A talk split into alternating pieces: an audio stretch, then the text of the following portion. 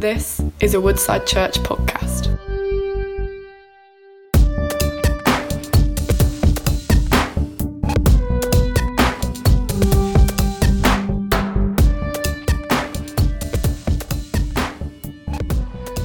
we have the wonderful Daniel Sancto preaching today. So if I could have a big round of applause and welcome him up. Thank you, Adam.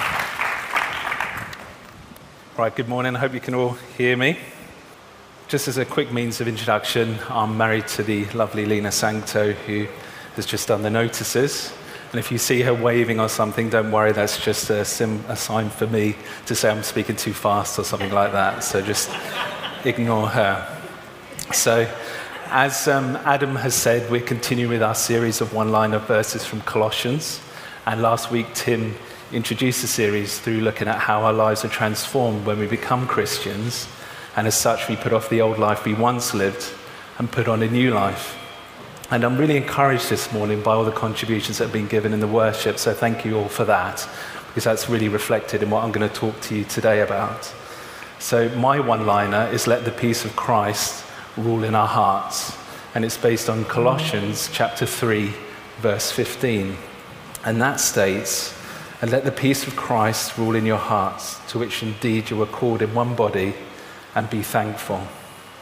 Now, the first question I really want to ask you today, this morning, is what is ruling your heart? Because whatever rules our hearts will govern, direct, and control our thoughts and actions.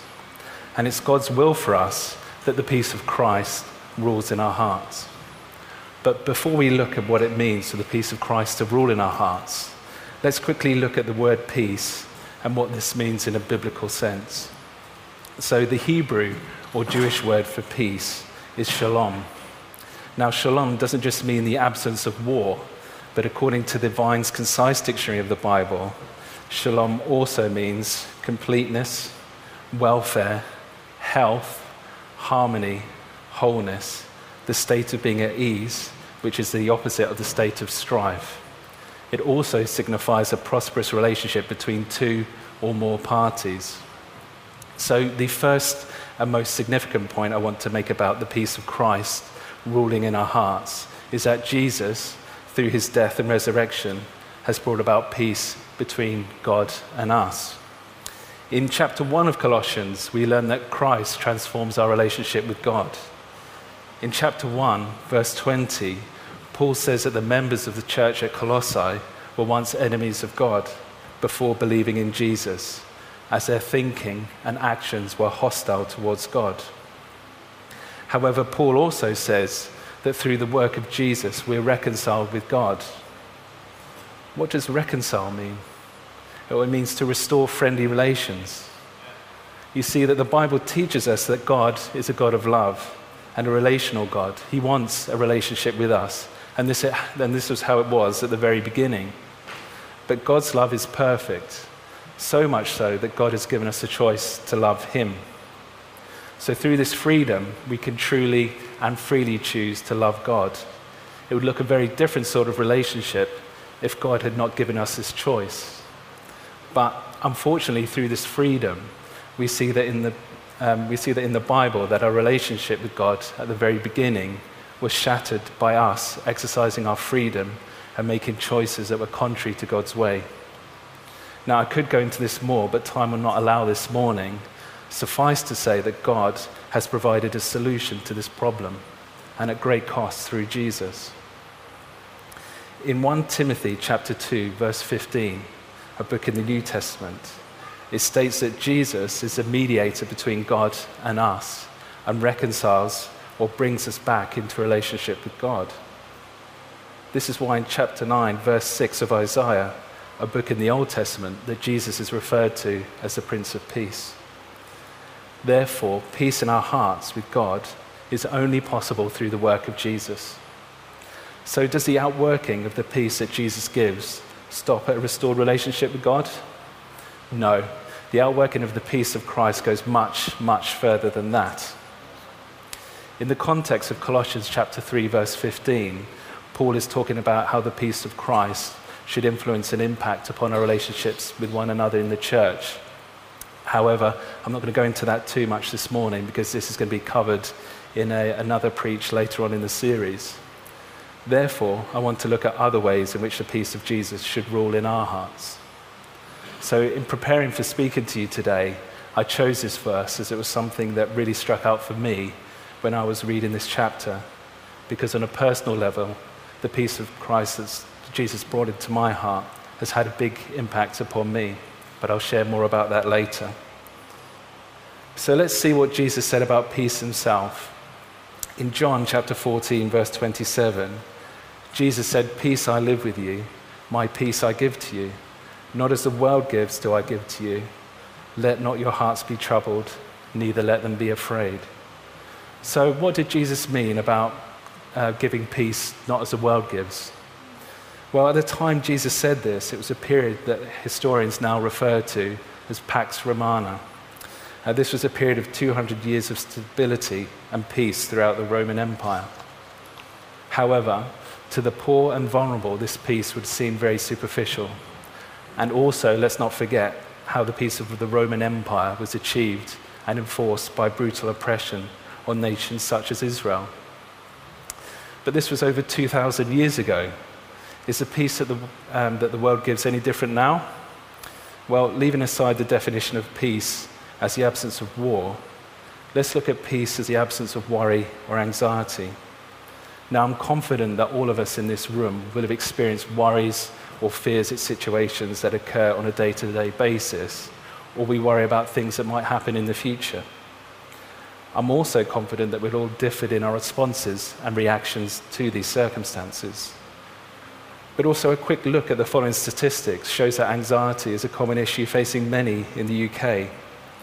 So, a specific survey about mental health and well being which takes place every seven years in the UK, the last survey of which took place in 2014, found that anxiety, or generalized anxiety, was the most common mental health issue, affecting six in every 100 people in the UK.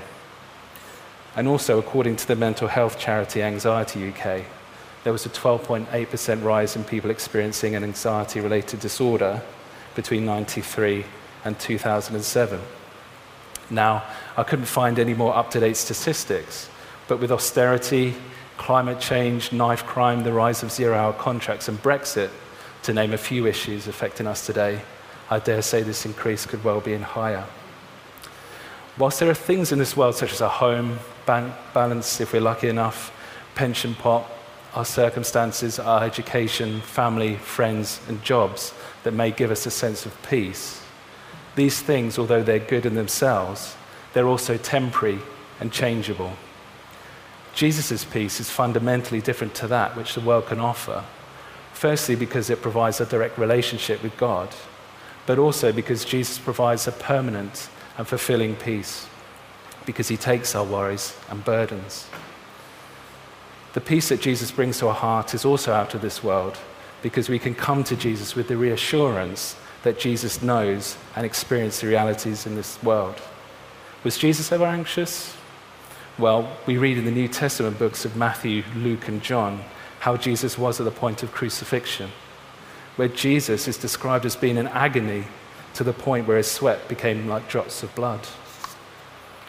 Now, this agony was not a result of some trivial issue, but because of the prospect of unimaginable suffering, which is too profound to even understand. However, in the book in the New Testament called Hebrews, in chapter 4, verses 15 to 16, we read this about Jesus. For we do not have a high priest who is unable to sympathize with our weaknesses, but one who in every respect has been tempted as we are, yet without sin. Let us then with confidence draw near to the throne of grace, that we may receive mercy and find grace to help in the time of need. My point is, is that we should be comforted and have peace in our hearts because Jesus is not some far off removed deity. Jesus is not some emotionless and hypocritical judge who is far removed from reality or a flawed leader who promises much but delivers little. Jesus is not a compassionless counselor. In fact, the Bible says he's a wonderful counselor. Jesus lived an unprotected life on this earth. He knows what it's like to feel love joy, gladness, tiredness, pain, anger, sadness, betrayal, and anxiety. But in experiencing all of this, Jesus didn't sin. So we should have peace in our hearts as we have Jesus who overcame all of this and also who can sympathize with us and also draws close to us and forgives us. Because Jesus knows what it is to be human, he knew that worrying is a natural response and commanded us not to worry. But is it easy just to stop worrying because Jesus commanded it? No. But fortunately, through the grace of God, we're not just left with the command. Jesus freely gives us his peace as it's God's will that peace should rule in our hearts. We read in Galatians chapter 5, verse 22, that one of the characteristics of the fruit of, of the Holy Spirit that he produces in our lives is peace. We do not grow in this fruit by our strength, but by through the work of the Holy Spirit in our life and the extent to which we seek Jesus and let the work of the Holy Spirit transform our lives. Just as Tim explained last week, this is a process. Now, I first came to truly experience this peace about six years ago. Uh, for the majority of my life, I had a laid back personality and I wasn't really worried about anything. But this started to change following the birth of our first son. However, it was a particular situation that occurred whilst working early on as my career as a social worker that caused me a significant amount of stress and worry. Now, I can't go exactly into these details. However, I'd been involved with a particular person whom the court had ordered a psychiatric report for. Now, unfortunately, at the time, uh, the information uh, that would normally be produced was a bit delayed. So, in the absence of an official report that was normally produced, I had initially given the psychiatrist who was doing the report information from a police officer, which included statements and some other information. Now, on the weekend before this psychiatric report was due, my thoughts began to um, be directed towards the next court hearing. And whilst I began thinking about the case, I suddenly had a panic that the information I'd given was technically unofficial, and for all I knew, that the official documents might be totally different, as I was aware that there had been changes in the charges of this particular case. So from that point on, my thoughts became focused on this one particular case and the impact that my actions could potentially have. That was a very long weekend for me, and I'm not exaggerating, for two nights, I only had a couple of um, hours sleep uh, over the Friday and Saturday. I couldn't sleep. My heart and mind were literally racing, and my thoughts were dominated by fear. I couldn't enjoy any TV programs or films, and when I did go to bed, all I could hear was my pulse, so sleep eluded me. I had no peace. Now, during this time, I was a Christian, and would say a fairly mature Christian. I've been praying, praying fairly, uh, fairly frantically, but I remained significantly anxious. And it was on the Sunday when I'd been looking up passages in the Bible and understood that Jesus had said not to worry about what you'll eat and what you'll wear. But I wasn't worried about these things. I was worried that I'd made a mistake and wondered whether there was grace and provision for me because of an error that I'd made. And then I came across the following verses. In Philippians chapter 4, verses 5 to 7, it states, The Lord is near. Do not be anxious about anything, but in every situation, by prayer and petition, with thanksgiving, present your requests to God. And the peace of God, which transcends all understanding, will guard your hearts and your minds in Christ Jesus. And also in 1 Peter chapter 5, verses 6 to 7, which states, Humble yourselves, therefore, under the mighty hand of God, so at the proper time he may exalt you, casting all your anxieties onto him, because he cares for you. And it was during this time that I'd realized that although I'd been pay- praying and praying frantically about the situation, I'd still been holding on to my anxieties. And I realized that in worrying, I was effectively trying to be God of my situation. As although I was praying, oh, sorry, as I was trying to think how I could possibly salvage the situation. I was therefore trusting in my own ability rather than trusting in God. But then I got to a point where I was just physically unable to continue. And I clearly remember letting go of my worries and consciously casting them onto God. And at that point, the burden and weight of my worries was literally lifted from me. And that night, I was able to enjoy a peaceful night's sleep. Now, You might be thinking, what happened to me when I went to work the next day? Well, it just so happened that the information I'd given was exactly the same as the official documents. And I can remember clearly how I felt that the whole weekend had been robbed from me because I'd been worrying unnecessarily and had allowed that worry to dominate me. And in Proverbs chapter 12, verse 25, it states that anxiety in a person's heart weighs them down. But worry and anxiety can do much more than this. In Matthew chapter 13, verse 22, Jesus, in a parable or an analogy about the kingdom of God, said the worries of this life, amongst other factors, could limit the work or the fruit of God in our lives. However, this experience was extremely valuable to me. I had been concerned that a situation of my own creating and faults had somehow disqualified me. And in order to rectify that situation, I'd been striving in my own strength. However, we read in the book in the New Testament, of 2 Corinthians chapter 12, verse 9, which says, My grace is sufficient for you, for my power is made perfect in weakness. Now, this is the wonder and the glory of God that despite making mistakes and our weaknesses, He chose us. And not only did He choose us, He included us in His plans.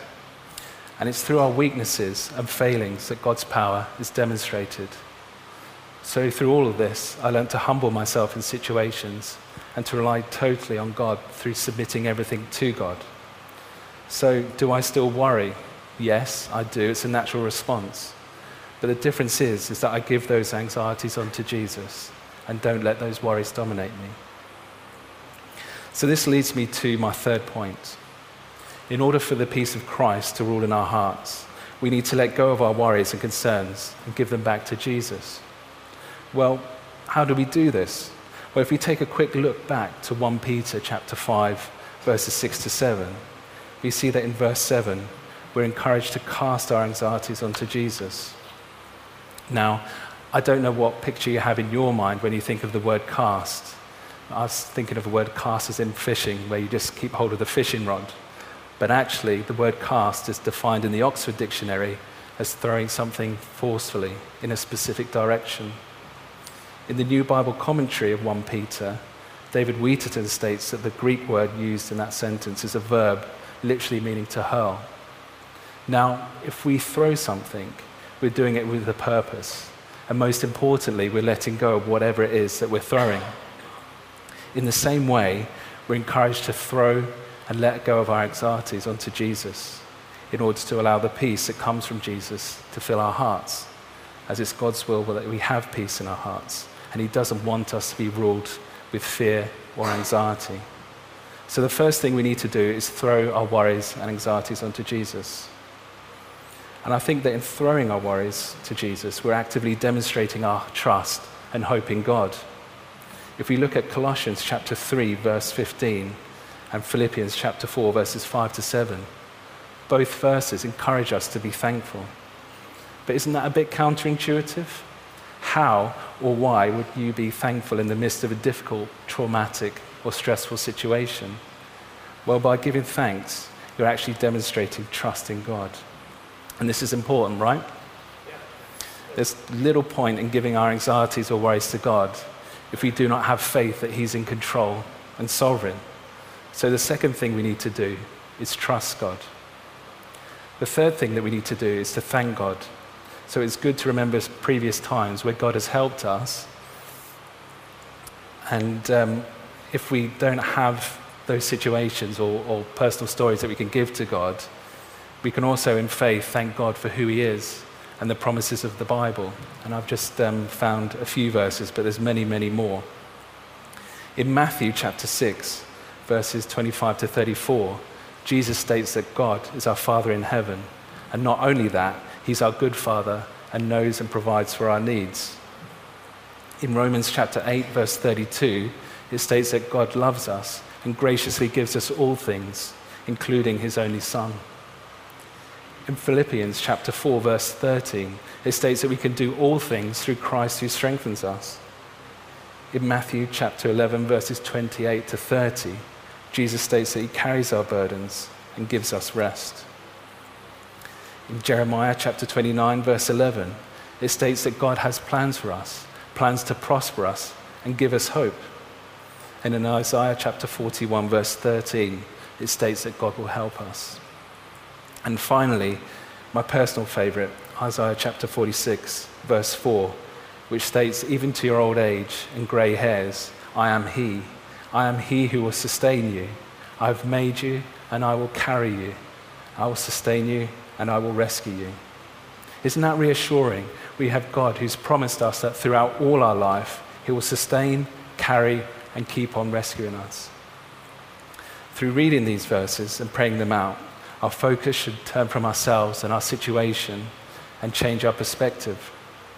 As we heard Tim preach about last week and also in the words that were given this morning, we need to set our sights or focus upon heaven and in, and in Jesus. And in, in so doing, uh, the peace will rule our hearts.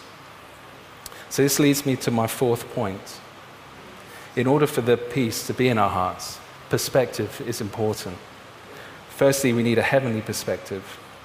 Well, what difference will a heavenly perspective give us? Well, perhaps the greatest example I could think of in the Bible is a book in the Old Testament called Exodus. Now, Exodus documents the journey of the Israelites from Egypt to the Promised Land. Now, near the beginning of uh, Exodus, in chapter 13, verse 26 onwards, it recounts how the leader, Moses, sent out 12 spies to spy the land that God had promised them. Now, I just want to read you a small bit of this, which is a report that the spies bring back. So they came back to Moses and Aaron and the whole Israelite community at Kadesh in the desert of Paran. There they reported to them and to the whole assembly and showed them the fruit of the land. They gave Moses this account We went into the land which you sent us, and it does flow with milk and honey.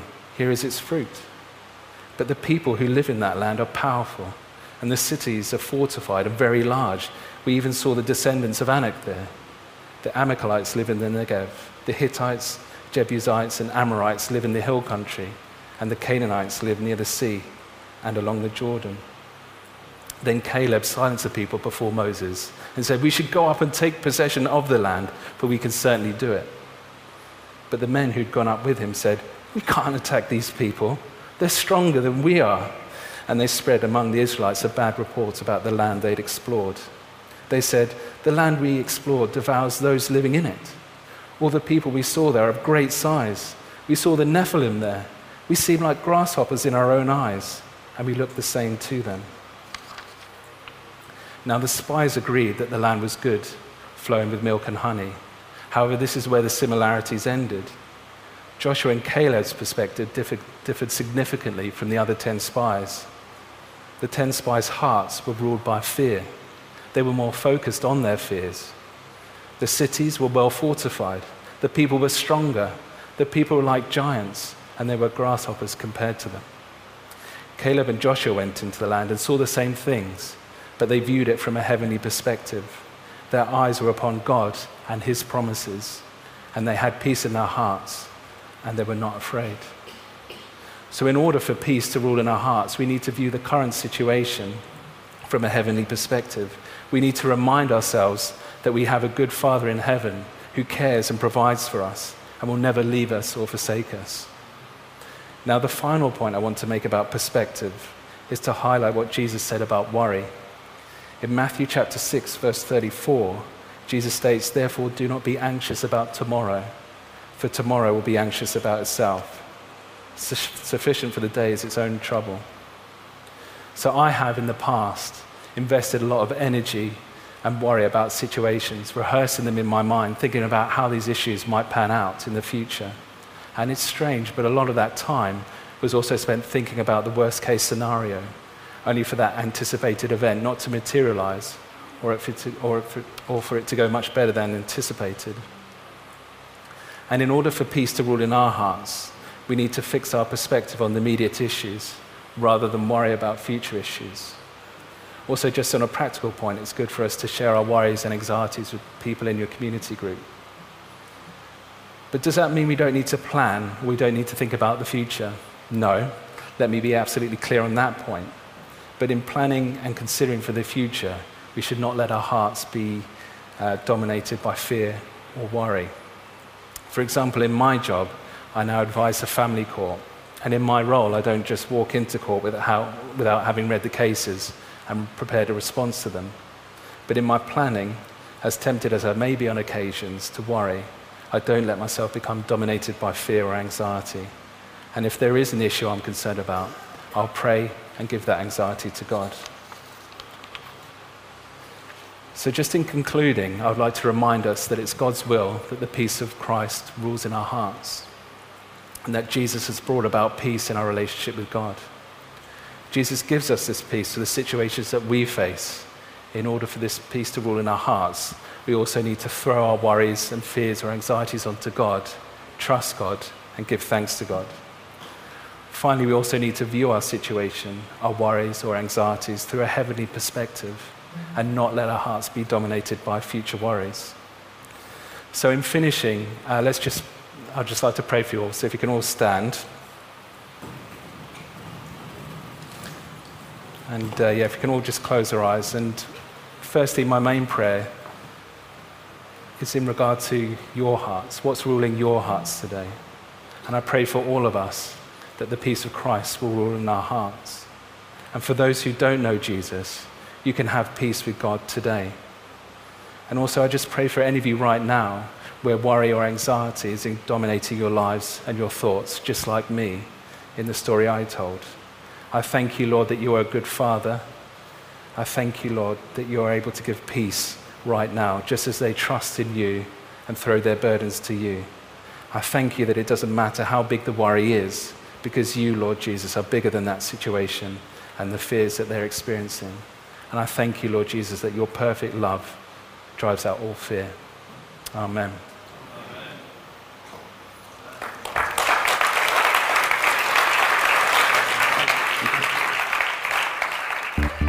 You've been listening to a Woodside Church podcast. For more information, visit woodsidechurch.com.